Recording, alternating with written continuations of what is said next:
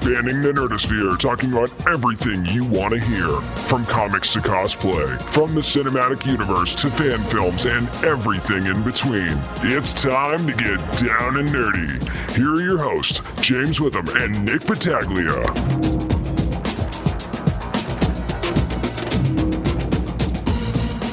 Here we are at episode 120 of the Down and Nerdy podcast, where you're either one side or the other, Nick. You're either Team Pokemon Go or Team Pokemon Go Away. And in under one minute, I'm looking out my window. About four people walked by my apartment staring down at their phones for Pokemon. I'll tell you what, if you end up in my backyard looking for Pokemon, you're going to be in for a big surprise when I open that door when those dogs come running out. Not to chase you off, but because you open the door, the dogs run out there. Hey, you know, just don't, just don't be smart when you're playing Pokemon Go. I'm James Witham alongside Nick Battaglia, aka the Merc with one arm, and yeah, man, you know, Pokemon Go really quick. It was, it's been a freaking phenomenon. Holy Jesus! People are using real estate listings now, telling you what Pokestops are nearby, so you can buy a house. Seriously, I've seen this, and then there was a couple of um, the Virginia Zoo was another example saying. You've people have found rare Pokemon here. Come out to the zoo, and I'm like, that's brilliant. There's actually a minor league baseball team. Uh, it's a triple A team, I believe. And they have this thing now where for five dollars on like this certain day, I guess, you can go if you're playing Pokemon Go for two hours and just walk around the park for five bucks and capture Pokemon. I mean, hey, people will do it. Yeah. People will do it. I mean, if you want to make the money while it's there to be made, as long as you're not hurting anybody, I'm down. Do it. Yeah or, or robbing people as we saw. Yeah, I mean, come on, man. It's just every time something good comes out that people love, somebody's got to ruin it. You know, right. somebody's got to be the douche that tries to ruin it. But I mean, I it's not for me. I'm not saying people shouldn't do it because everybody has their things, and Lord knows I've got my things that people look at me and will be like, "Really, you like doing that?" Like, yes, yes, I do. So I certainly don't you know, look down on anybody that plays Pokemon Go. It's just not for me. Well, yeah, man. I mean, you know, for me, it's like I said last week. You know, I love playing the Game Boy games and Pokemon Go. I'm I'm looking at it and I'm like, all you're doing is walk around capturing Pokemon. You can't battle. I know they're going to choose multiplayer, but it's like also, I'm not gonna lie, and people have to be aware of this. It kills your fucking data. Yeah, like, your your data eats it up. Your battery, by the way, the whole Google permission snafu before they finally addressed that. I mean there's a lot, man. And I know that everything when it launches for the first time is going to have its bugs. And this is kind of a follow up to a story we did in Nerd News last week.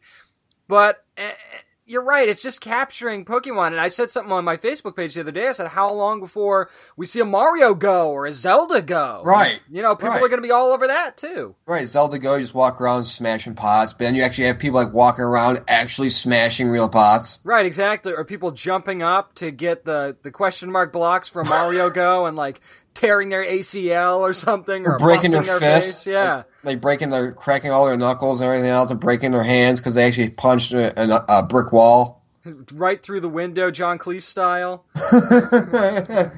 but uh, real quick, though, last week we also talked to John Layman, of course, the writer from Predators versus Judge Dredd versus Aliens. That was a lot of fun, man. It really was, and I mean, I was just we were both so excited when we saw that cover image for the first time months ago, and found out that John Layman was going to be writing it, and to bring this story to life and have these characters there, there were so many yes moments in that book, and it's still not even out yet, by the way. You've still got a couple weeks before it comes out, but you're gonna want to grab this book when it does because man, it's just it sets everything up so well, but there's still so much action in the first issue, and the way that they bring in that kind of mad scientist thing, I just I loved it.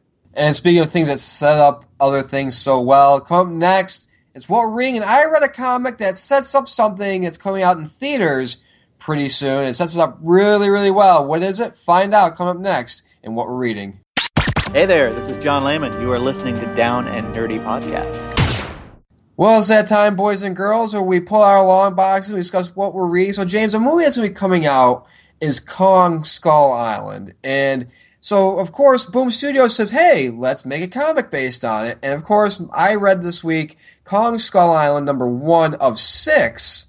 And it's from, of course, Boom Studios. James Asmus did the writing, and the art is done by, of course, Carlos Magno, and the colors are by Brad Simpson. But I really, before I dive into the comic itself, I want to talk about the cover. The oh, cover yeah. is done by Felipe Massafera, and it is gorgeous. That man has some seriously amazing cover art, and that one, when you see it, just grabs you and it makes you instantly interested in reading this book. It does such a phenomenal job. But I, I, I read this book too, and the art on the inside, Nick, doesn't disappoint either. And, and what I love about certain art styles is art styles that really complement the the era that mm-hmm. they're set in, that the book is set in, and this is set in early, early times. We see we always have this tribe, and pretty much what they're doing is the way it's set up in the beginning in the synopsis is they're trying to find a mate for another Kong, and so what they do is they have these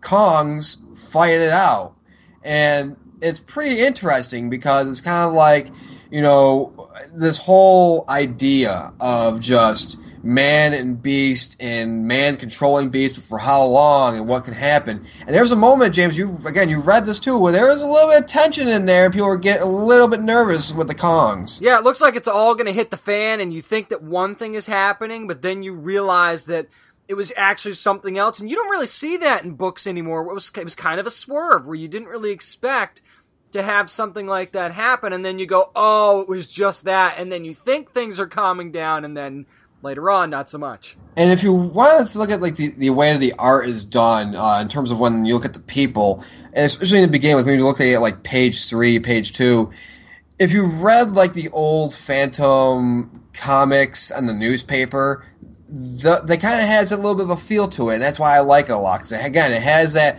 that old feel to it, you know. Oh yeah, definitely, and it, it doesn't feel comic strip ish either. I know exactly what you're saying with the style, and I think you're absolutely right, but it doesn't have that strip ish feel because there's so much background detail in this book as well, especially when they're going through that the the battle scenes and you know the sacrifices for the tribes and stuff like that the background scenery which is just as important in this book i think there was nothing left to nothing left wanting there either and what i love about this too is i love the characters because everybody in this is on edge you know mm-hmm. whether it's when will the kongs turn on us and they find out well wait it was just this other thing that happened wasn't them and then you know you have people go on this little bit of a voyage and they find Skull Island, and from there on, it's just like the key word is survival. Like yeah. all these people need to survive. So if so, pretty much this first issue, you deal with all these different characters in this tribe, and they're at literally each other's throats. And then towards the end, it's kind of like, oh my god, this day of reckoning is near, or it pretty much has come. And it sets up like how possibly Kong got on Skull Island and stuff like that, you know? Yeah, it's a great prequel. I mean, it's a great way to set up what the movie's going to be, and it actually explains literally the origin of Kongs, plural. Yeah. In, in, a sense that, you know, there was more than one, and this is how they came to be, and this is how they were acclimated and stuff like that. And so maybe that's why things have gone the way they are once they go into the island. And I, I gotta say that even the writing in this book was so detailed and really captured the moments. Oh, it especially does. with the tribe, you know. Oh yeah, because with the tribe, when when you look at the writing, and the writing is just so so good, and you see this writing, and it's just like it grabs you. Like when somebody, even when somebody points out, "Look, there's Skull Island," you're like, "Oh!" Like it grabs you, you know. It's the perfect combination of the art telling the story and the writer telling the story. They got it right with this one. I mean, because the visuals were so, so important in this book especially towards the end where it's just kind of like you said where it's on and it's all about survival. There's that two different types of storytelling that when you combine them together just right makes a great book man. Exactly. For, of course this is a six part series from boom studios and i'm not gonna lie man i know this isn't a book you're reviewing this week but i'm just gonna say this is a, I think, a pull for both of us. Oh, definitely, yeah. I mean, I was I was grabbed immediately. So well done by the folks at Boom Studios and the team on this book. I think it was fantastic. So, sir, you went back to your DC roots, and you also went to China over the past week as well. Yeah, I decided to do something a little different since DC's doing some different stuff with Rebirth as well. I decided to dive into the new Superman, the Rebirth issue, which is written by Gene Luen Yang. Victor Bogdanovich did the pencils on this. Richard Friend did the inks. Hi-Fi on the colors, and David Sharpe on the letters. Now, for anybody that doesn't know what New Superman means, or you didn't see the solicits or anything like that, basically we're headed to China. We're gonna have the the Chinese Superman, and We have a couple of other characters that debut at the end of this book as well. Yep. I don't really want to spoil that. Yep, that are of uh, we'll just say that are of Chinese descent. Yes, and it's basically all based in China. Now, I will. I'm going to preface this review by saying we have to go in to a couple of spoilers here because if you don't use spoilers, you can't talk about this book at all. Right. There's just no way to talk about this book without using spoilers. So, just to start things, we, we basically have a character named Kenan. And this is going to be your Superman character, which you kind of guess by the cover image. But there's something about Kenan. And there's something about this book that if you've ever been the victim of bullying in your life, Oh yeah. this book's going to make you angry in the beginning. Oh yes. And I'm not saying that to make you not read it. I'm not saying that that's a bad thing, actually. What I'm saying is, is that this is your main character, and you might not like him because he basically picks on this kid that's you know a little chubby, a little nerdy, stuff like that. So maybe it hits a little too close to home for some of us. But and this doesn't ex- necessarily excuse behavior, but we find out as you keep reading this book that there's a reason that he's targeting this specific kid, and there's a reason that he kind of acts the way that he acts. But I mean, as you go through this book, you find yourself not really liking him. You know what I mean? Yeah, and that's the thing is like in the book when I read this book again, I was at first kind of like, wait a minute, he's a bully. I can't really get behind this character. But then you see why he's lashing out. Again, doesn't excuse him for being the bully and how he is, but you just get the fact of like, okay, now I can not really get behind him, but now I can more understand him in a sense. It humanized him a little bit as you went because you Yeah. did see flashes of goodness. So it's like, okay, so he's not a complete dick. right. So maybe there's hope there. So that's kind of what makes you keep going. And then there's the sense of, I think, him getting a little overwhelmed with the whole thing as it goes into, you know, how this whole Superman thing comes about and they explain exactly how he would become the quote unquote new Superman. Well, I think that the reason why he's, you know, when, when you read the regular run of Superman with Clark Kent, you know, he's this good old boy kind of, you know what I'm saying? He's like this Yeah. honest and thing. I think the reason why they made Kenan the way he is is because they said, listen, we don't want people to read this and say, okay, they're just ripping off or just taking everything Superman is turning it into Chinese form, you know? Yeah. So they want to make him his own character, and again, by doing that, making him how he is, you differentiate him from Clark Kent, so people can look at this book and say, okay, this isn't just the Chinese version of Clark Kent. This is somebody who's totally different. The way we were talking off air, we're kind of comparing how can we look at Kenan. Uh, it's kind of like a mix of, of Guy Gardner and Kyle Rayner, pretty much. Yeah, and I mean, I, I commend Gene Luen Yang for real. This was a risky move. I mean, this was a Yeah. huge risk for him, and I actually do think it, it kind of pays off because it's almost like if you took Chozen from Karate Kid 2 and put him in the Superman suit. Yeah. I mean, he was he's that kind of you know he's a bad dude and he's a jerk and he's a bully, but you know especially towards the end it's like, really this guy's the hero. But then, it, but the difference between that character and this character is there are redeeming qualities to the Kenan character. Yeah, exactly, man. And I gotta tell you too, switching over to the art of this, you know, real quick, the art is pretty good. I mean, it's it's very solid. I mean, th- throughout the entire book. I mean, you you almost get like a like a little bit of a hint of a Jae Lee kind of an art too, Yeah. which I think was really cool, and we mixed in with uh, what what Bogdanovich is doing as well. I, I just I just think that the, the art definitely was a huge part of the story, and the details. Even like there's a scene where there's glass breaking and it's shattering everywhere, and that's there's detail given to that. Which that's kind of some stuff that every now and then in a book, you know, it's kind of thrown off to the side, and it's like, ah, we don't really care about that. But they point that out. And going back to the writing for a second, there's also a whole conspiracy theory angle in the book as well. And we remember we were talking to Van Jensen about crypto- cryptocracy a couple weeks ago. So it's almost like Superman meets conspiracy theory meets kind of a bully. So, and I think that, like you said, when we were talking off the air, the Kyle Rayner meets Guy Gardner kind of thing. I think that that kind of hits the nail right on the head. Yeah, man. And again, when you read this book and you see, you know, how Kenan becomes Superman and realizes that he is going to be Superman, you see that and it's kind of it's interesting, you know. And there's a scene, there's a certain panel. Where I don't, don't want to get too into it because again, it's a spoiler stuff. But uh, let's say he has a dream and it causes him to do something, and when you see him like in full form, pretty much, and you're like, wow. That is like I think a that's a total turn of character, and b that's also just phenomenal art as well. Yeah, and him in the suit works. It definitely works because it's a different suit. But once he gets in that suit, it's like this kind of works.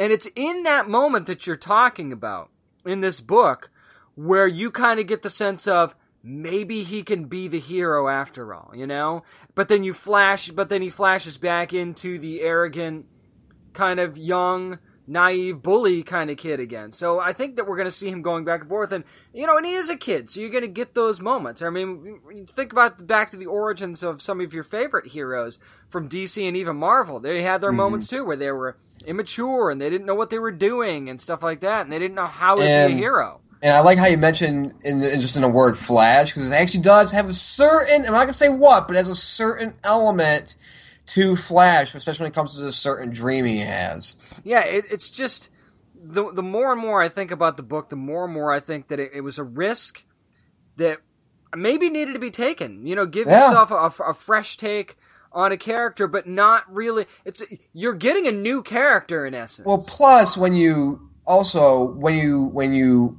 have a character and you especially when you have a character in Chinese culture, that market that is just a license to print money. Absolutely, know? yeah. And I mean, the fact that we've got a, cu- couple of other, other characters that are going to be introduced in this book as well. I mean, and if you don't read solicits, I'm not going to spoil it for you. I mean, if it's it's in the solicits. If you do, you know who I'm talking about. Yeah. If you don't, not going to spoil it for you. So the way that they're setting things up. The one question going forward that I love, that I know that they're going to answer at some point, and that's going to keep me reading this book, is why him?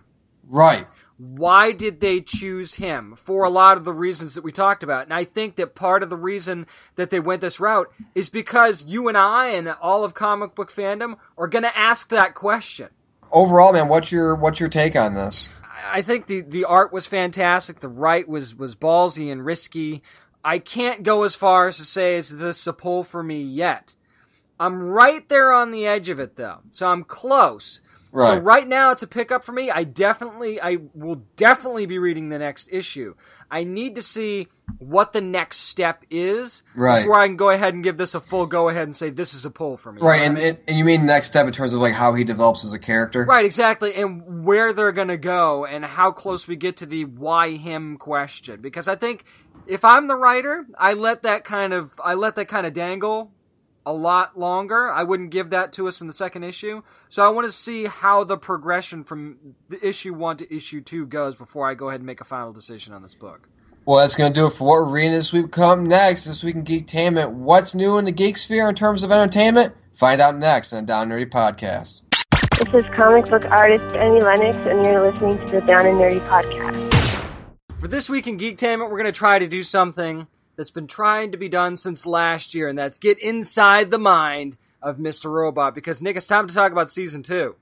Oh, definitely, man. I think this is show Mr. Robot. You know, it's got won awards and stuff like that. And from what we've been talking about, friend with friends, this show is one of the most anticipated shows to come back, and for good reason, man. I mean, of course, everything that happened with the five nine thing, the whole takedown of of pretty much E Corp and just the banks and everything else and giving the money back to people. However, we see in the season two premiere that it didn't really pan out as they hoped, pretty much. No, and it's like everything's split now. I mean, F Society's still there, but now Darlene's kind of the head of F Society, and we kind of saw hints of that in season one as well. But Elliot's locked himself in a routine to try and keep Mr. Robot at bay and right. all kinds of other stuff. I mean, we find out what's going on with Angela too as the as the as the episode progresses, and Gideon and this halfway house that Elliot's in, and it's it's all like everybody's trapped in themselves almost. It seems like in a loop. Well, and, and with Elliot, you know, he's pretty much his whole idea of, of his character, at least for the early part of the season, is the idea of he's in seclusion now. As you mentioned, he's in that that house. You know, he's trying to keep Mr. Robot at base, trying to suppress him, keep that idea of him, you know, not get from computer. As you mentioned, the whole routine he does, where he goes to lunch with his friends, stuff like that, and tries to keep on that simple, straight routine and Arrow.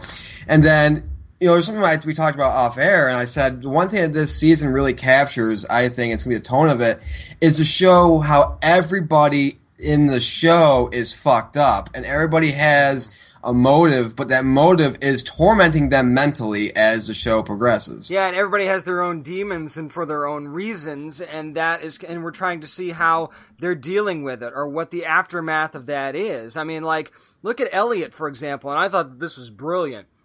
As you go through the episode, when he's going through his routine, it might not it might be a crappy life but it's it's working for him and this is something he feels like he needs to do but he doesn't think that it's going to be forever but if he deviates from that routine even just a little bit just by somebody else talking to him that wasn't talking to him before that makes Mr. Robot show up and I think that's brilliant just a small little hitch in the routine makes him go off rail Well, exactly. That scene where he's talking to Craig Robinson's character on, you know, at the basketball court, and Craig's trying to befriend him, and he's like, "Man, he's like, you know, stop talking to me. You know, we're not friends, stuff like that." And then what happens? You see Mr. Robot pop up on the bench, like, "Come on, help the guy out. You know, come on." Yeah, and like his friend at lunch, he asks him what happened to his head because he's got the bandage on, and bam, there he is again. Yeah, and it's just it's one of those things where it's going to happen where I think what's going to happen is Elliot's going to suppress Mr. Robot to a point where it reaches a boiling point, and then it just comes out tenfold. Mr. Robot comes back,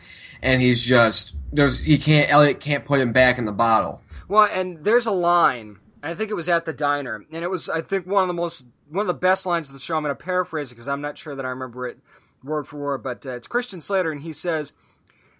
I'm at the point where I'm about to be hurt. Right now, I'm just annoyed. You don't want me to get to hurt because you don't want to see what will happen if I do. And I'm like, whoa. and then again, that's also I love about Christian Slater and his portrayal of Mr. Robot because again, that's a two way street. So Yeah. you don't want him to get to hurt because does that mean that he's going to make Elliot go irate and really even more into the crazy pool, or does hurt mean he's going to make Elliot do drastic shit? Right. I mean, you just don't know. And that is one of the beauty parts about Mr. Robot. And what I also love about this show, and they did such a good job with this in the first season as well, is that even though there's a lot of moving parts and there's a lot of pieces and there's a lot of characters that each play their important role in the show, it doesn't feel like you're leaving one thing for another and you're like, oh, I, I wish we'd see more of that or I wish we'd see more of this. It seems like every time they go to a different character's part of the story, even without them melding together, it's an important piece and you want to see it. You know what I mean?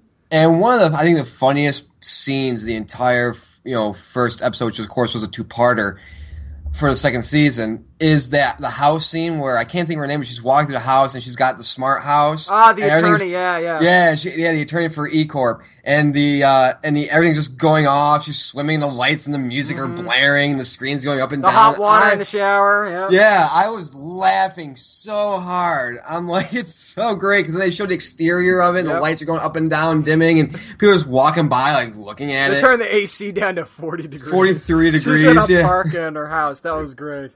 But uh, it's just it's one of those things where it's smart, and then it knows where it's one of those shows where it deals with a lot of heavy stuff. Oh, yeah. But it knows like with that scene with the house and a couple other scenes when to break and kind of go a little bit more lighthearted and still be twisted at the same time. Oh yeah, and I remember when we were talking about this show last year for the first season, before we even really knew what it was going to be about and how smart and different it was and how much it just kind of changed almost television itself because this thing was just so different. And the fact that USA was able to get this show and find it and put it on the air, but I, I just want to echo this again. I know I probably gushed about this last year. But sometimes you get an actor that just finds that perfect fit for their career. And Rami Malek as Oh, yeah. Elliot. I don't know how. I mean, Well- you almost get you're almost moved to tears as a fan of acting and of television of just how good this guy really is as Elliot. Well, I mean, there's that scene where he, of course, is like he has a bandage and get, you know, Mr. Robot, you know, shoots him in the head and stuff like that, and he just snaps. Like he has that moment where he just starts having that maniacal laugh. And the thing about Rami Malek, I don't know if you noticed, but uh, it was actually announced when they won the Golden Globe, and the creator for it, uh, he, the showrunner, he said that uh, his fiance, Emmy Rossum, actually went to him and said because he was trying to cast the character, and she said, "What about Rami? I know this guy Rami Malek, and he might be perfect for this role." And so she helped Rami get that role. I mean, it's it's just unbelievable. It's it's one of those times where I just can't imagine seeing anyone else as Elliot. He's the perfect choice. He plays that tortured soul and that that guy that's kind of trapped inside of himself and but he's got a conscience at the same time. I mean, it's he plays every side of this character so well. And it's not just him. There's so many other great performances in the show. I don't want to leave anybody out, but just him specifically, I mean, it's captivating every time he's on the screen. You can't look away. You can't pause the DVR. You can't walk into the other room to get a drink. You have to see what he's going to do. Exactly. And a character we haven't talked about yet, of course, is Tyrell Wellick. Of course, he's being played by Martin Wallstrom. And remember, this whole thing that happened at the end of season one, he's now on the run. He's yep. he's now the shadow figure of this. And we're not going to spoil what happens at the end, but let's just say things are going to get a whole lot more interesting with him as you know as the next couple episodes progress and stuff like that. There was another thing in part two that I also don't want to spoil because it is you don't see it coming, and I mean, you is and I watch a lot of TV, Nick, and I know where you're coming from. I let's mean, say let's say yeah. it takes place in the bar. Let's just say that we watch a lot of TV, and you know, sometimes with that, and especially being having to review shows and stuff like that, you kind of start to see certain things coming. Not that that's a bad thing, but on every on a rare occasion, something happens that makes you just jump back and go, "What?" yeah. What just happened? Yeah, it happens to a point where I was so shocked by it that I literally rewound and started the scene over again. I mean, it, you just did not see it coming at all. It makes sense, but you don't see it coming at all. It's just no. so amazing, and it was it was kind of random too. That was the other thing. You you don't expect it in that moment, and I think that right. was another beauty part about it. Right, exactly. And you know, before we give our ratings for the season two premiere of Mr. Robot, I want to propose an interesting question to you, sir. Okay, okay. so we know how Elliot has Mr. Robot as this kind of like voice and, and, person inside of his head, right? If you were to have somebody like that in your head, what would they look like and what would they be? Oh God! If I could have somebody in my head, well, I guess I kind of do in a way. I think everybody does. I mean, and I, I, I think it's um like what would he look like? What would the, or what would she look like? What would the name be? I think it would definitely be a guy. I think it would be. Uh, it's almost to me. It's almost like it would look kind of like me in a weird way because I mean, almost like a, a, like an older version of yourself. I think is what what I would have, and almost like that the angel on your shoulder, but also the devil on your shoulder that just kind of tries to keep you in line and tries to keep, let you know, okay, this is important too. Make sure you think about this, and you've got to do this, this, and this. And sometimes I mean, we all get overwhelmed and stressed out, and I think it's that voice in our head saying, "Don't forget, you've got to do this. Don't forget, you've got this coming up. Don't forget." And you go, "Ah, shut up." I think for me, it might be my ex girlfriend. well, then you're a more tortured soul than I. yeah, yeah. No, uh, in seriousness, uh, it would probably be me, but I think that like when you look at like a show like Gotham, like when you know, with Nick he has that also that kind of mm-hmm. dark side of him as well. It's the more I think when you look at those types of people, those types of voices that are shown in TV shows in people's heads, they're the kind of free slash perfect person in a sense. So for me, the guy would probably have both. It would be me, but it'd be like you know, perfect body, have all the limbs, the ideal version. yeah, the yourself, ideal yeah. version of myself, and just it would be a lot darker version of myself in I think terms of just my mindset. Yeah, I think everybody's got that version of them of themselves in their in their head, or some sort of person in their head that you know kind of either torments them or keeps them in line or, or, whatever. So I think everybody's got that, and I think that's part of the point of this show is that even though you don't see everybody's Mister Robot from all these characters, they're making it obvious that everybody has one. Everybody has their Mister Robot, and it's just how they deal with it and how it affects them. Oh, exactly. So it's time to give our ratings, man. I'll have you go first. What do you give this? I can't not give this a 10 for so many other reasons. Not only just because ever since the beginning of the show has been right in my wheelhouse anyway. I've been waiting for a, a show that was really good like this. But when you have a show that has such a lightning in the bottle success right out of the gate in the first season, and like you said, winning all the awards and everything, that sophomore slump's just staring you right in the face. It's like, okay, what's going to happen in season two? Where are right. they going to go? Are they going to be able to pick it up kind of where they left off? Not only did they do that, they ramped up so many things in this first episode, and even the little tease ahead that they gave for the rest of the season. I think it's just going to be just as good, and they might even actually top themselves. I love this second season the way it started off. Again, it feels like we're diving more into the psychology of the people, of the characters. Everybody is so messed up. You know, everybody has their own motive, but it's now kind of come to a point where people are finding themselves at their own crossroads at, as of like, okay, if I do this next step, this could be the end of me. This mm-hmm. could be, you know, the end of someone else. I love the way it's doing with this. Again, Rami Malek, Christian Slater, just everybody on the show is perfectly cast. The writing just adds that beautiful amount of suspense, and even makes you kind of feel for a little of Evil Corp at some time because there's a scene where a guy has to do something with five point nine million dollars yep. that makes you want to cry. And it made me want to cry. I'm like, oh, oh no, no. And uh, I gotta give this ten out of ten voices in somebody's head. I mean, how could you not? It's just, it's just it's as close to perfection as I think a show can get, really. Yeah, definitely. That's going to do it for this week in Geektainment. But come up next, we have a whole boatload of new news, including a crossover that could be, well, actually, not could be, but very much is close to James's heart. What is it? Come up next. Find out on Down Nerdy Podcast. Hey, this is comic book creator Jason Shawn Alexander, and you're listening to the Down and Nerdy Podcast. Well, James, it's time to go around the interwebs and see what's trending because it's time for what? Nerd News! And for a while, we have said, hey, 20th Century Fox and Marvel could be working together soon.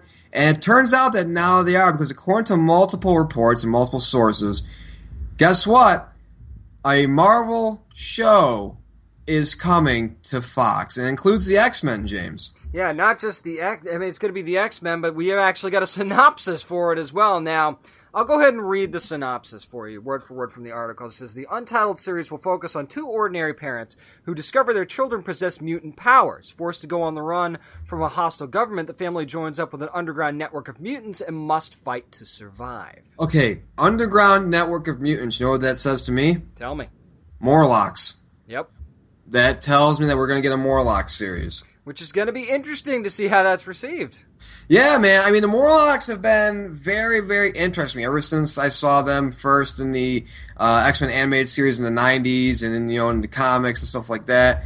Uh, it's it's gonna be very interesting. But again, you have this family going underground, you know, and, and it's very interesting to see how it's gonna play out and who's gonna be cast, what the characters are gonna be. But you know, how weird is it knowing that a Marvel show, who's Marvel, of course, owned by Disney, and of course, their shows air on ABC is going to Fox, who pretty much has nothing but DC shows when it comes to superheroes and comics. Well, that's true. I mean, that they, have definitely got Gotham, and I think it's going to be interesting to see Marvel and DC on the same network. But I mean, that's that's just Fox, man. Fox just throws caution to the wind. Says, you well, know what? We're going to do what we want to do. Well, let's not forget Lucifer as well. That's true. Yeah, that's a Vertigo property, which is technically DC. Yep. So I mean, I think that Fox that's Fox. They just do what they want to do. Fox TV is like, if it's good, we want to air it. We don't care about all this other infighting crap. We want to make sure that we put the best product forward for our our viewers. And the only casualty in all this was Hellfire. Hellfire is now no longer in production, but Legion still is, as far as we know. Yeah, Legion, of course, to be part of FX, and uh, they believe they start production on that already.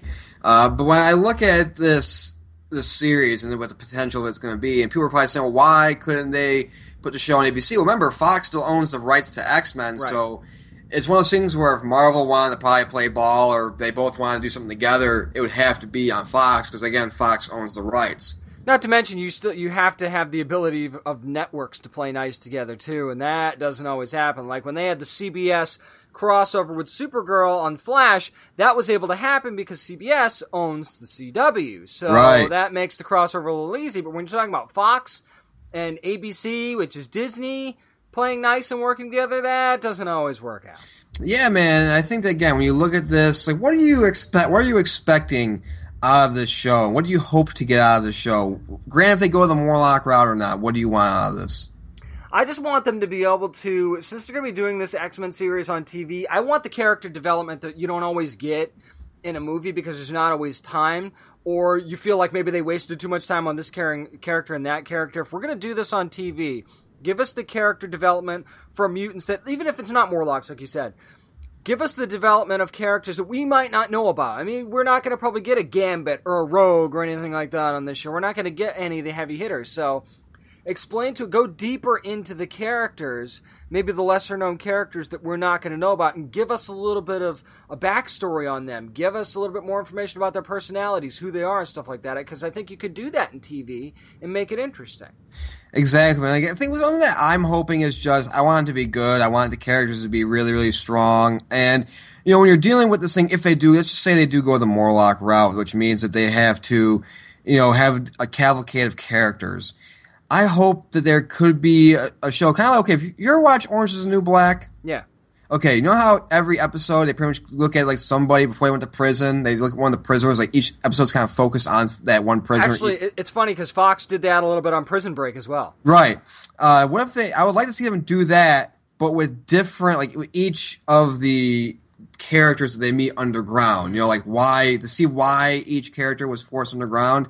I think that would be f- fantastic. Yeah, especially the ones that have already been there for a while, you know. I think focusing on that aspect and that's one of those times where flashbacks actually work on a show and you want to see what kind of happened there. So hopefully if they do do that it doesn't run stale if the show's very successful and it starts to run multiple seasons. That's the only thing I worry about with stuff like that. But if you keep bringing in good characters and new characters, you can keep that going and keep it fresh. And like you, man, I hope that no matter what route they decide to go to that this is as good as what we used to see from the X-Men on TV. Exactly, James. On Nerd News, sometimes what we do time to time is we talk about the numbers in terms of sales when it comes to comics. Well, according to the the reports and the releases of sales, actually, this is a good thing. Estimated total sales for the 300 comics that have come out pretty much uh, in the last month or so was eight million five hundred thirty-one thousand nine hundred seventy-six, which is up by two million. which is a huge, huge thing to hear because sales were dropping a lot as the months were going on, and you know, starting to get worried a little bit. But seeing this news, which no doubt has something to do with the two comics that we're going to be talking about, because there's another reason we're talking about this as well. Exactly. Now, the reason why we're talking about this is because, of course, the top selling comic from Marvel Comics was Civil War number two, number which is the number in the first issue, particularly, uh, which actually sold 381,737 units. Now, that's all and good until you look at what happened with number two. You think number two, okay, is some sort of big thing, is like a Justice League or some sort of big crossover? No. Batman, Tom King's Batman from DC Comics, ranked number two with 280,360 units. So, James, you're the DC guy, and what does what do you you see these numbers? You see how close a Batman book is to a huge crossover within the Marvel comic universe. What does this say to you as both a reader and as somebody who grew up with DC? It says to me, first of all, that the DC's doing the right thing. I mean, they're doing exactly what the fans wanted to have happen. They're listening to the fans, and they let's just call a spade a spade here. Tom's Batman run has been excellent, as has a lot of the Rebirth stuff. What it also tells me is is that while Civil War Two is selling really, really well. Uh, there's there has been some backlash from it from fans online, and especially what happened in issue three, and maybe we'll touch on that for a minute here coming up. But to me, if I'm looking at this, it says how it says more about how strong Batman is, and not how strong Civil War is. Because when you have a major main cross the company arc like that with all the major characters, it should blow the doors off of anything. Now I know 100,000 is a lot, but when you're talking about the difference in 100,000 when it's just a solo title, granted it's somewhat new, as opposed to something that has everybody in the pool, to me that's telling. Yeah, to me, what I say is I'm going to look at this from the Marvel angle first. Is that as you mentioned, there was a major death, and this is a spoiler alert. So three, two, one. Here's the spoiler: the Incredible Hulk is killed off by Hawkeye. Can we And just lets- pause for just a second Yeah. and let that sink in, what you just said? Now, here's the thing killing off the Incredible Hulk is interesting because, remember, Bruce Banner has kind of always been that kind of mindset. And him and Hawkeye had that pact of, like, hey, if I Hulk out again, I give you the right to kill me off, and stuff like that. But again, to have somebody like Hawkeye kill off Banner is, you know what I'm saying? Like, it's, It's, it's, Hawkeye. yeah. I'm sorry. I know that people love Hawkeye. I like Hawkeye. But a Hawkeye killing the Hulk, Bruce Banner, whatever, doesn't make any sense. No, it, it really doesn't. And again, my thing is you look at this and Civil War two. Because I mean, if you read Civil War, you gotta admit, like even though it had some interesting stuff in it, it was a pretty crazy series in of itself. Yeah.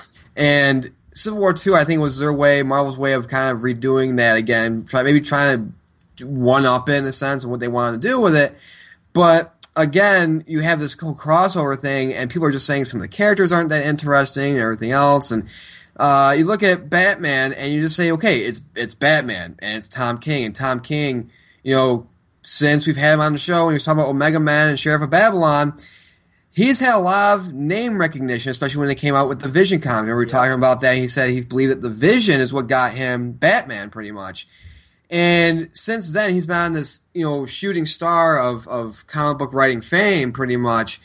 And so I think that that's what causes the intrigue. I think that with Marvel, one of their issues is with the with their upcoming series. Even I think the Marvel now is you look at the writers that they have, and they're not really changing a lot of the guards when it comes to the writers. So I think that's also kind of like you know you see this, and it's like with Batman. Okay, it's it's Scott Snyder. He's he's left Batman. You know he's going to do Detective Comics and stuff like that, and, and All Star All-Star Batman. Batman, yeah. Yep, and uh, you look at you know Tom, and remember this is following Scott was kind of like you know following Coach K at Duke and stuff like that. You know, it was not an easy task, but Tom hit it out of the park. So you see that, and again, as you said, they're doing everything right. Where I think Marvel can kind of look at what they're doing with Batman and say, how can we do this with some of our characters and make it to where we are still number one, but you know have that a much bigger margin because Yeah, I mean it- I, I see that margin man it's just shocking to me Yeah, and, and and whether people want to admit it or not, DC and Image now are starting to catch Marvel a little bit, especially with how great Walking Dead's been selling for Image. But to me, what DC's been doing is that it's been character driven, and I think that that's what's what's helping them out in sales. Is people are like, wow, the, the what they're doing with the characters and how they're focusing on everybody's personalities has been really great, and I'm not sure Marvel's Marvel's really doing that that much. It seems like Marvel's focusing a lot on the shiny keys. You Yeah. know, like, oh, hey, look over here, look over here. And they're writing with one hand and shaking the keys with the other. They don't want you to pay attention to the fact that th- they're not doing what everybody kind of thinks they are doing. They're really not. They're not focusing on the characters. They're focusing on change, but then they change and then they keep changing Well, and the- keep changing. the focus is this is what the change is. I want you to see. I don't know if you caught this, but the last few crossovers Marvel's done, starting with Original Sin, going to Secret Wars, and now Civil War Two.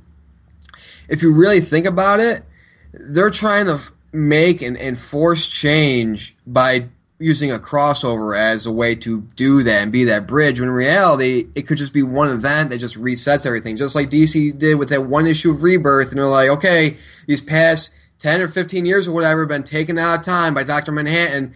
Everything's now reset. Let's go. Here's the number one for Flash or Wonder Yeah. Woman. Here you go. Yep, and you have that latent possibility of at any moment the Watchmen could come in and you've got that epic event that's going to happen in DC. You know that it's coming eventually, but it's just kind of sitting there laying in the weeds for whenever they decide that they want to pull it out.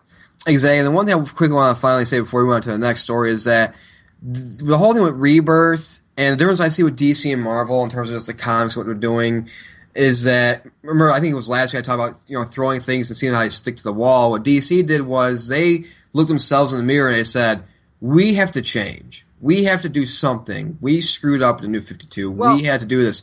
Marvel is looking at the mirror with spinach in her teeth. They're saying, "I look good." Well, you know, the thing about DC was is like it's like when you buy a house, right? Right. and you're looking at the floor. I'm like, oh, I don't like this floor. And you grab the carpet, you start pulling. You're like, God, I hope there's really nice hardwood underneath.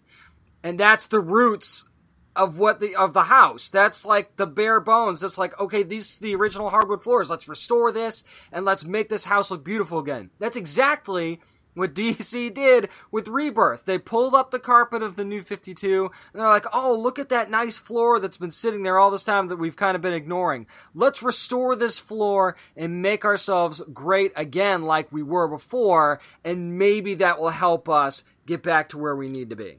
Exactly. Our next story is again, as I teased, going into nerd news, is a crossover that James has been waiting for since he was seven years old because it's been 30 years in the making. Guess what? We're getting it. The crossover people have been for, waiting for. the crossover of He-Man and Thundercats. Mr. Witham, I give you the floor, sir. Man, it's gonna be a six-part series too. We got Rob David involved. We've got Lynn Goldfine involved. Freddie E. Williams second, who's like the go-to guy for these kinds of projects now because he did Batman, Teenage Mutant Ninja Turtles. But it's almost like, like you said, I've been waiting for this for a long time, but I almost let it go because you don't really feel like it's ever gonna happen. It's like, okay, when's It was like me with the Deadpool movie. Like this is never gonna happen. Yeah, it's like right. I'm gonna I'm I'm gonna see this happen ever in my entire life, and it's been 30 years, man. And I mean, you're gonna see Castle Grayskull and Mumm-Ra and freaking Lion-O and and He-Man standing next to each other. I mean, how do, can you not? As a fan of either or both, not get jacked for that completely. And the art that they showed, that kind of panoramic art, yeah, where they're go it looks like this Lord of the Rings epic battle is about to happen. If you can't get excited for that, man, I just I feel sorry for you. And as you mentioned, Mumm-Ra, this actually follows and actually circles around Mumm-Ra because he actually wants to get this power. That's the, the synopsis. He wants to get this power, which is equal to the sword. And Yeah, the pretty sword much, moments, yeah. Yeah, and so pretty much what happens is he kind of causes this thing to happen where Lion-O and all the Thundercats go to, you know, where Castle Grayskull is and He-Man and end up, you know, this thing, this crossover, this team up, if you will. And so it's very interesting. Of course, this comes out October 5th of this year. And, and again, as you mentioned, man, it's going to be something I think I'm very excited for because, again, it's He-Man and, and Lion-O. And it's just seeing how they interact with one another, you know? That's going to be the most fun part, you know? I, I want to read a quote from Freddie E. Williams when he was talking to DC Comics about this in the press release because I think this captures it perfectly. He actually said, "The power of Grayskull and the great eye of Thundera have aligned to make me the luckiest guy on all the Earths." Yeah. I mean, as as fans, how can you we not all feel that way? And I know that there's been some backlash. I was like, oh, this is some money grab from DC. This is a crossover that we don't Can I need. tell You know people what? something? Shut up. Can I tell people something?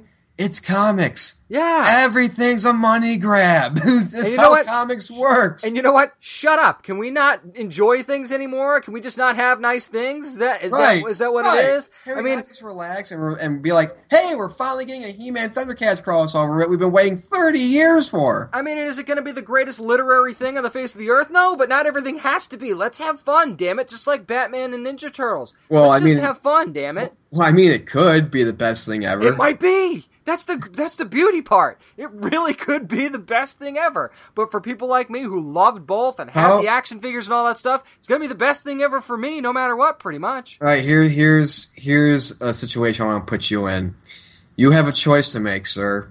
Either you get tasked to write a page of He-Man Thundercats, or you get to both read the first issue early, and you also get to be got to be in the pitch meeting for the crossover. Ooh, What do you see, choose? If I'm in the pitch meeting, though, that way some of my ideas might actually get in the whole book. So I might have to go. No, no, you're not pitching. You're just sitting there. You're Oh, kind I'm of just like sitting there. So yeah, you're you're like you're. It's like a Wonderful Life where nobody can see or hear you. So I have to you're sit just there. there. Like, mm, mm. Yeah, I don't know because if you're in the pitch meeting, you might get the you might get you know the whole story. But do I want the whole story without being able to see it? I don't know. I think I yeah I'd rather write the page. You're up. Yep.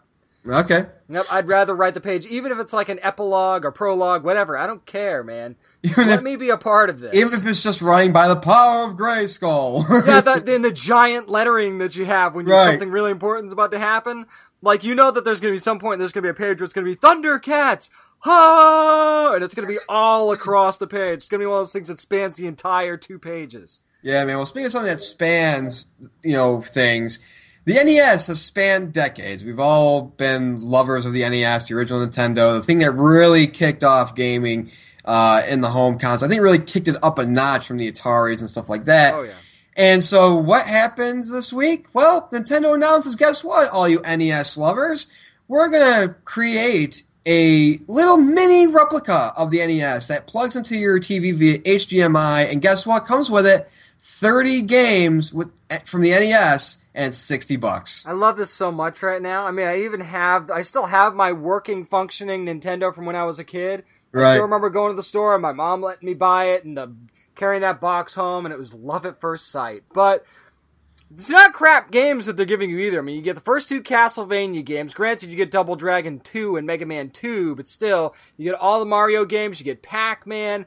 Kid Icarus was one that stuck out for me. I'm like, everybody loved Kid Icarus. I thought it was just me. So The one that's a lot of good games. the one that stuck out to me, honestly, was Bubble Bobble. I know, right? I love that goddamn game. I know it's it's one of those things where it's like something for everybody. And the first Final Fantasy, come Yeah. on, I lost sleep. And not to mention, dude, the first Zelda game. Yep. Oh, the second one too that will want make you want to just scream at the top of your lungs because it's so hard. Right.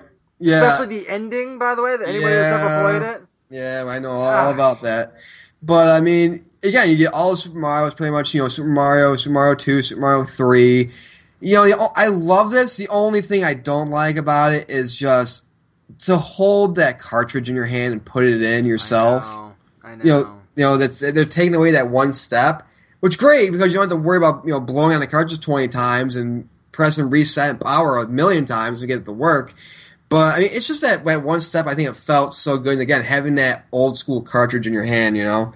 Yeah, I, I definitely agree with that. So I mean, there there is part of that loss, but I think once you start playing, you kind of forget all about. Here's a that. question though: Do you think that like as this thing sells and as it goes on, you think Nintendo's going to find ways to maybe import new games? For example, I think Duck Hunt wasn't on the list. Nope, it wasn't. Uh, and so you think maybe Nintendo could say, maybe Nintendo says, "Hey, we're going to upload a new game for like this amount of money, like you know, a dollar or whatever, like that." Yeah. But guess what? We're going to come out with a new gun that you can use, you know, as a controller for ten bucks. 'Cause again, they're selling controllers for or extra controllers for ten bucks a piece. Yep, I think that we will see that eventually. I think that they're going to make this fully upgradable. Otherwise, what's the point? Right. Um, so I think that they will do that.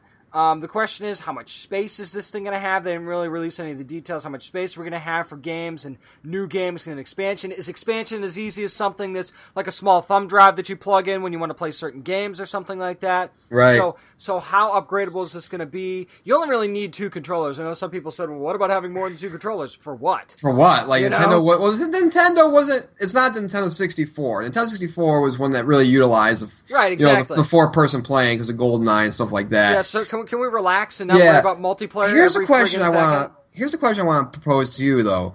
So Nintendo comes out with the mini NES, right? Do you think they're going to come out with? Do you think this is going to usher a new wave, at least for Nintendo? At least we're going to say, you know what? Let's do a mini SNES and a mini N64. I'll tell you what I would do if this is me, and this is just me.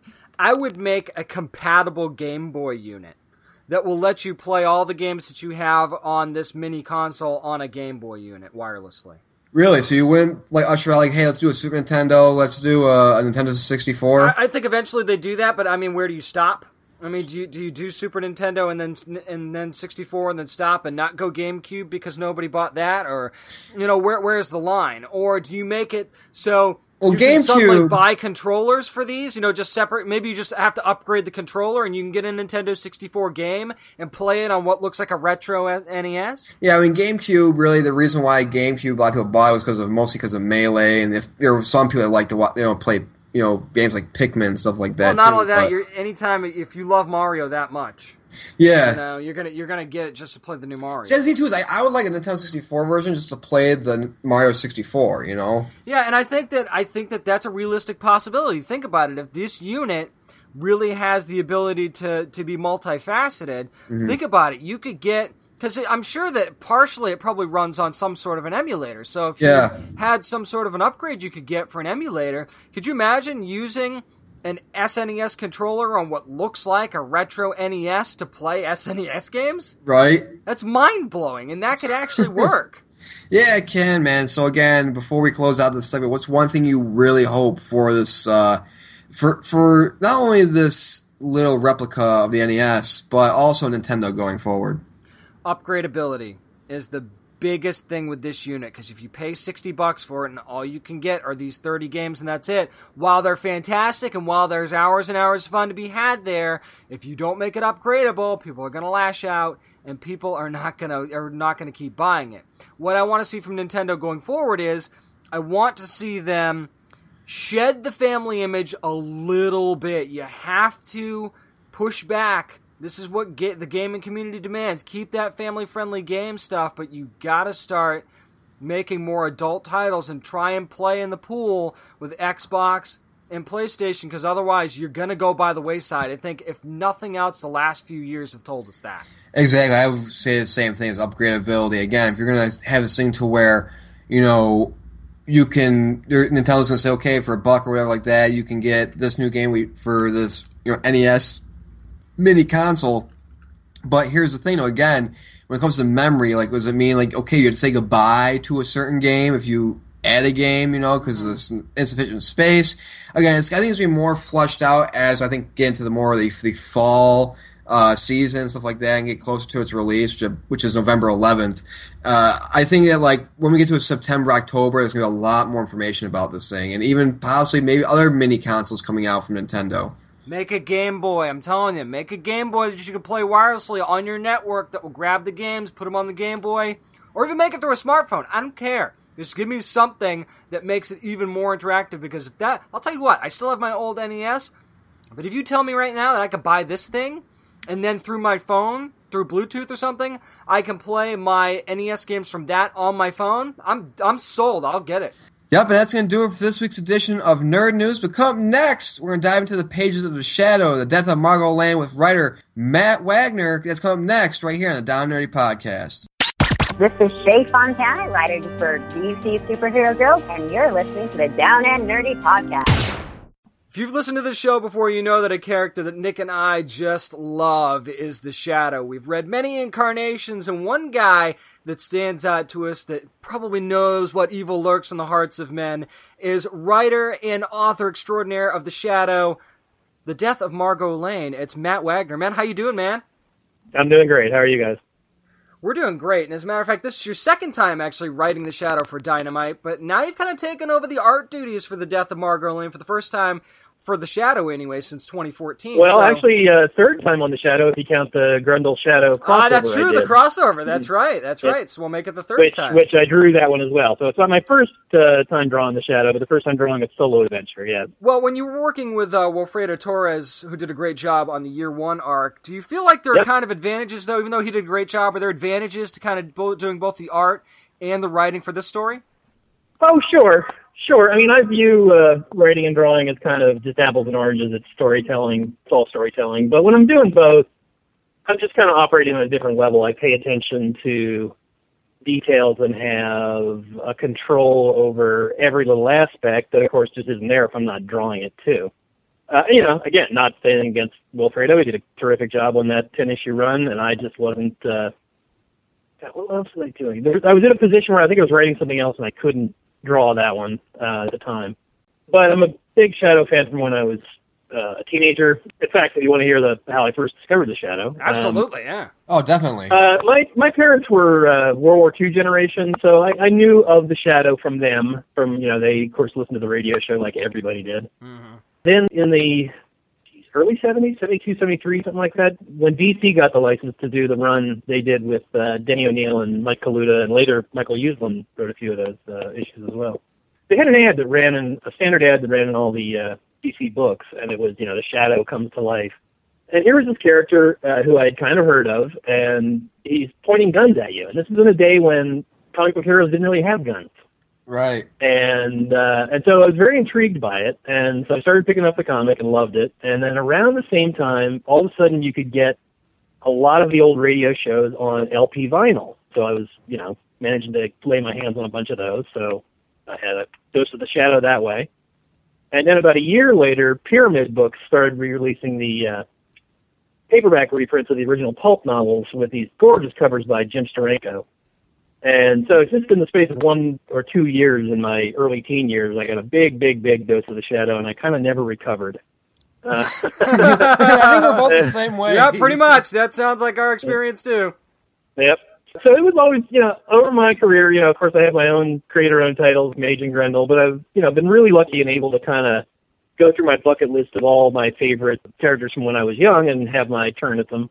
Shadow was always kind of like the big one on my bucket list. So when uh, I got the chance to kind of write and help redefine his origins a bit with Year One, that was great. And when I teamed up with Grendel, that was great. And now I'm having a lot of fun on this one because it's, you know, as you can tell from the title, it's a it's a storyline that has some significance to the Shadow. You know, Very much, yeah. you know, it's a tight balancing act with a story like this, with a character like that. Uh, a character, you know, kind of very much like Sherlock Holmes is kind of almost indefeatable. You know, it just seems almost uh, omniscient in many ways. You know, but you know, you got to always remember with Sherlock Holmes and with the Shadow and any of these larger than life characters, at the core of them is a human being, and you have to kind of try and find that human connection to really make the character interesting and resonant beyond just exciting. You know. Oh, exactly. And Matt, there's so many things I love about this series and, of course, The Shadow in general, especially that the era that it's set in. What is it about the early 1900s that complements The Shadow really well? And what are some things you can get with that era you just can't get had it been set in present or future days? Well, you know, I mean, I think everybody would agree that, you know, the 30s and 40s were kind of a high point of a lot of American culture, you know? Oh, yeah. Uh, terrific fashions, terrific uh, architecture, terrific literature, terrific uh, uh, film. You know, just great achievements in all those things, and a, and a kind of a setting of a distinctive national style. You know. So, you know, within that framework, you can tell these really terrific stories. But another big aspect of the uh, time period is the fact of the shadow himself. I mean, I'm kind of a firm believer that almost every pop culture character works best in the area of uh, their their arena of operation, you know. And you know, the Shadow, uh, even though you know I love the thing Chaykin did in the '80s where he updated him, to me the Shadow works best in that time frame because look at his appearance. You know, I mean, Oh, every yeah. man in the street, every man in the street wore a hat in those days. Yep. Otherwise, you know, it's like, well, who's that guy in the hat? Nobody else has a hat on. you know? Might, might stand out just a Um, little bit. And additionally, uh, that was in the day and age when cities, major American cities, still had shadows. You Yeah. know? Yeah. Uh, Yeah. You know, you go to New York now and it's lit up like an arcade everywhere, you know? Yeah. So that, that, all that's very important to the character and his, uh, you know, his history as a former World War One adventurer. And to me, he just works best in that time period. And I like doing it in that time period. Well, yeah, especially when you look at like his weapons and stuff that he uses and just his techniques. It's just it fits and, and complements the era so well. Yeah, yep, very much so. Yeah.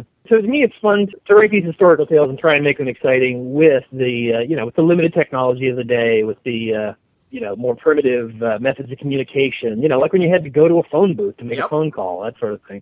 Again, I just have a lot of fun playing in that era. You know, again, I said my parents were from that era, so I probably have like a inherited cultural nostalgia for it. You know, from There them. It was embedded into your DNA. Yeah, exactly. Yep, yep. well, I, I would agree with that, and I would also say the same thing for Margo. As a matter of fact, we know how badass the Shadow is, but you kind of focus on the first couple issues how badass Margo is as well. So is that something that yeah, you I really wanted wanted to to make her focus more than yeah, I wanted to make her more than just arm dressing. You know what I mean? I wanted I wanted to show that you know if she was you know she's either she's either just arm dressing or his bed partner, and I wanted her to be more than that. You know, in the radio show, the radio sh- shadow is quite different than the pulp shadow. And in the radio shadow, she's she's kind of his sounding board. She's not quite his Watson, even though I kind of make her her Watson because Mhm. I have it that she keeps a private chronicle of his adventures. So it's it's always through her eyes that we see him. I'm kind of a firm again, going back to the Sherlock Holmes analogy, I'm kind of a firm believer in the fact that we should never be inside the Shadow's head, the same way you're never inside Sherlock Holmes' head, because these characters are too too much larger than life. You know, we can't really uh, portray the way they think without bringing them down a notch. you Yeah. know? uh, Right. You kind of you kind of need the lens of another viewpoint to really make them seem as large as they are. Well, it also adds to the mystery as well, you know? Yeah, exactly. Yeah, if you're inside their head, uh, you you can follow what they're doing too much. Yeah. Exactly. And throughout the first two issues of the series, the Shadow is looking for a mysterious Red Empress. What makes her such a unique villain and a character to write?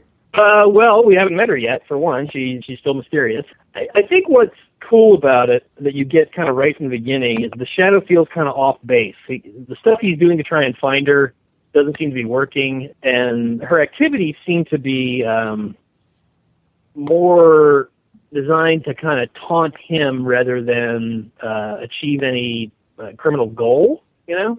Mm-hmm. Um, So you know, so long as things remain a mystery to the shadow, it remains entertaining for the reader. Absolutely. We're talking to writer and artist Matt Wagner of The Shadow. Death of Margo Lane, of course, issues one and two are available. Issue three comes out on August the 3rd, and it actually concludes on September the 28th. Now, Matt, you actually got to work once again with your son Brennan on this book.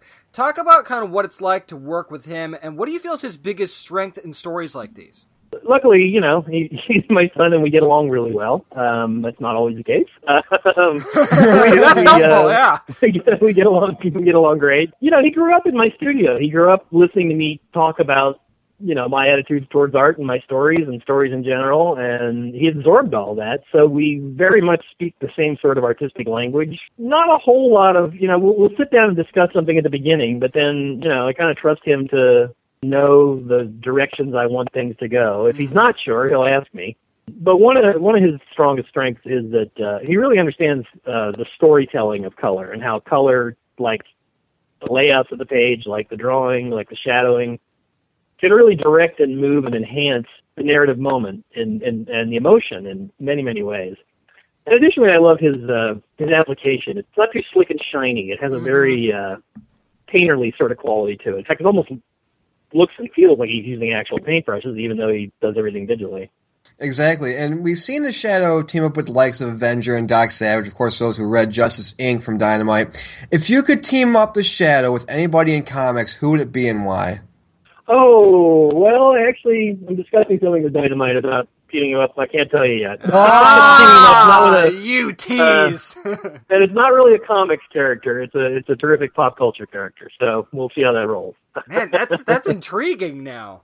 In Not- comics, Uh. well, in comics, you'd have to stick. A, you'd have to stick in that time period, and B, it would have to be somebody. You know, I mean, he doesn't really. Even though I give him limited kind of psychic powers, he's not really a super powered character. So you'd have to have somebody that fits into that pulpy, you know, not uh, leaping tall buildings in a single bound kind of motif. I don't know if you guys remember, but back when DC had the license and did that run, the same run I just mentioned earlier, there they did two guest appearances uh, where the Shadow showed up in Batman. To me, that would be killer. That would be great. Yeah, I mean, they. I will say they were only okay stories. You know, Batman acknowledged that Shadow was one of his main inspirations when we meet them, and you know, when I was like twelve, I was that that was just terrific.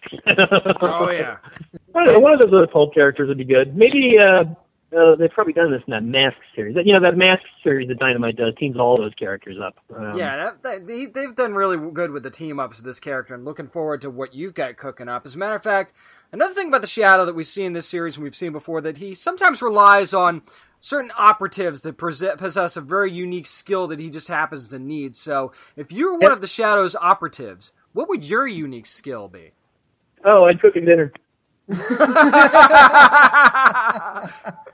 you're a connoisseur. in my is what you're secret, in my secret identity, I'm a gourmet cook. That's uh, and that's for real. I'm I'm Uh, I'm an ace in the kitchen. What's your go-to dish? What's your favorite thing to make? Oh, I got too many to count, man. It's I'm I'm.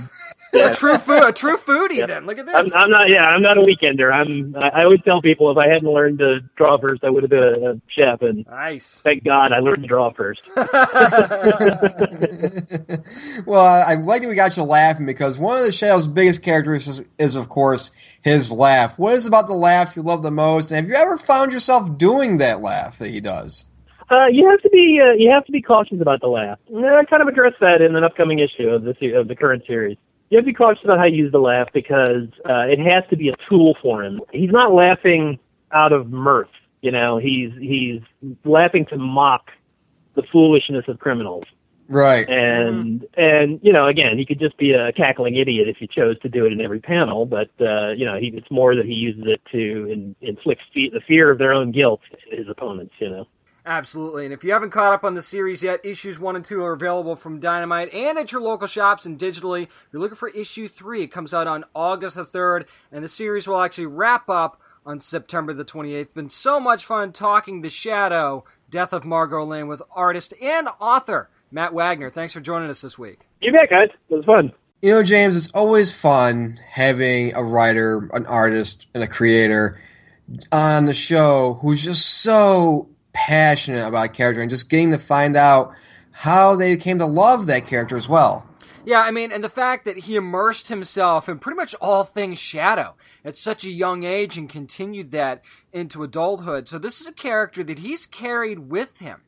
And has a connection to even his parents. I mean, I'm sure that when he's working on this character, he thinks about you know his parents and how the, they got into the shadow in that era with the with the radio dramas and stuff like that. So I'm sure that this also has a pretty personal connection to him, and that shows through when he's writing this character, not just in his previous project with Year One, but with this Death of Margo Lane arc as well.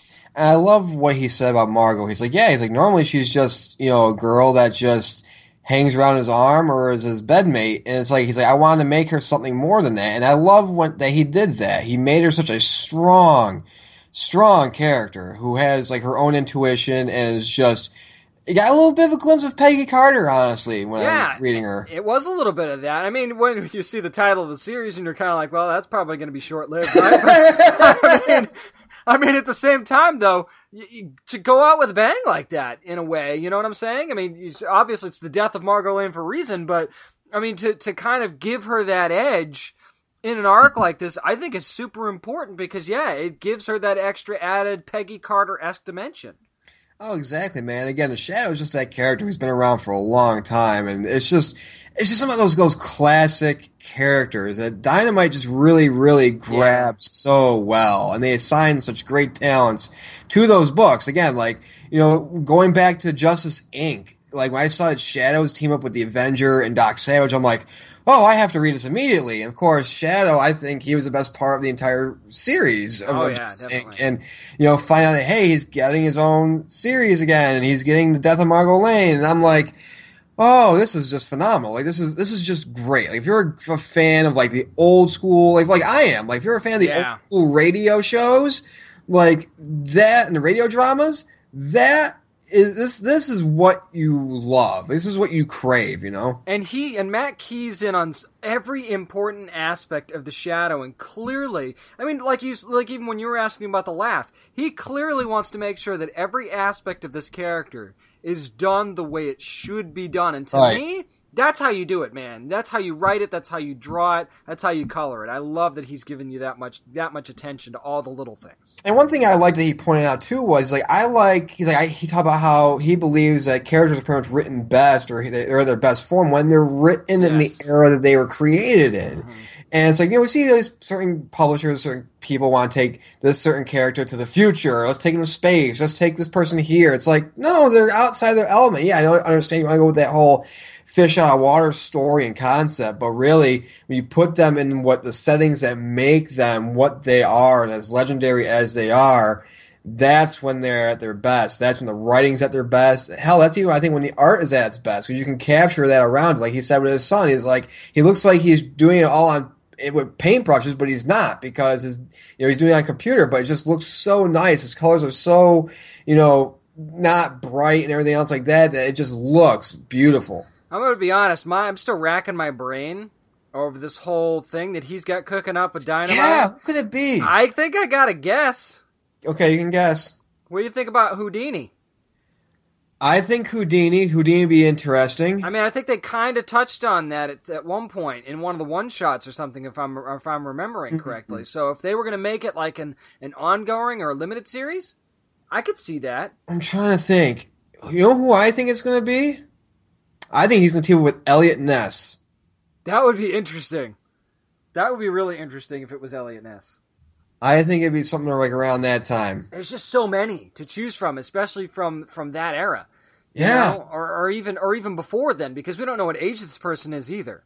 yeah. So I mean, there's so many that you could choose from, and he didn't say that it was a crossover with another comic book company. Either. No, maybe, he didn't. Maybe it is, but Watch it. This, the Shadow meets the Harlem Globetrotters. it's the Shadow and Scooby Doo mysteries. it Just seeing Shadow like spinning a basketball in his gun while the, the Globetrotters theme plays. the Washington Generals miss a shot, and you get the laugh.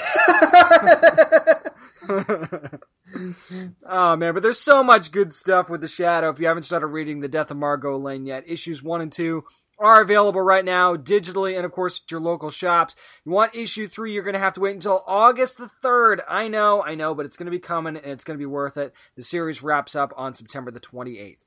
And that's going to do it for this week's edition of the Down Nerdy Podcast. And thanks for Matt Wagner for coming on and talking about The Shadow Death of Margo Lane. Again, go pick it up when it comes out in August for issue three. And issues one and two are available now. And hey, if you want to hit us up on social media, we're all over Facebook, facebook.com slash down nerdy. We're on Twitter at down nerdy757. I'm at Merc with one arm. The one is spelled out, Mr. Witham. I'm at James Ace Witham. That's W I T H A M. You can get everything you need about us at downandnerdypodcast.com. We review more comics on there, so just look at the reviews. You can find out what else Nick is reading, what else I'm reading.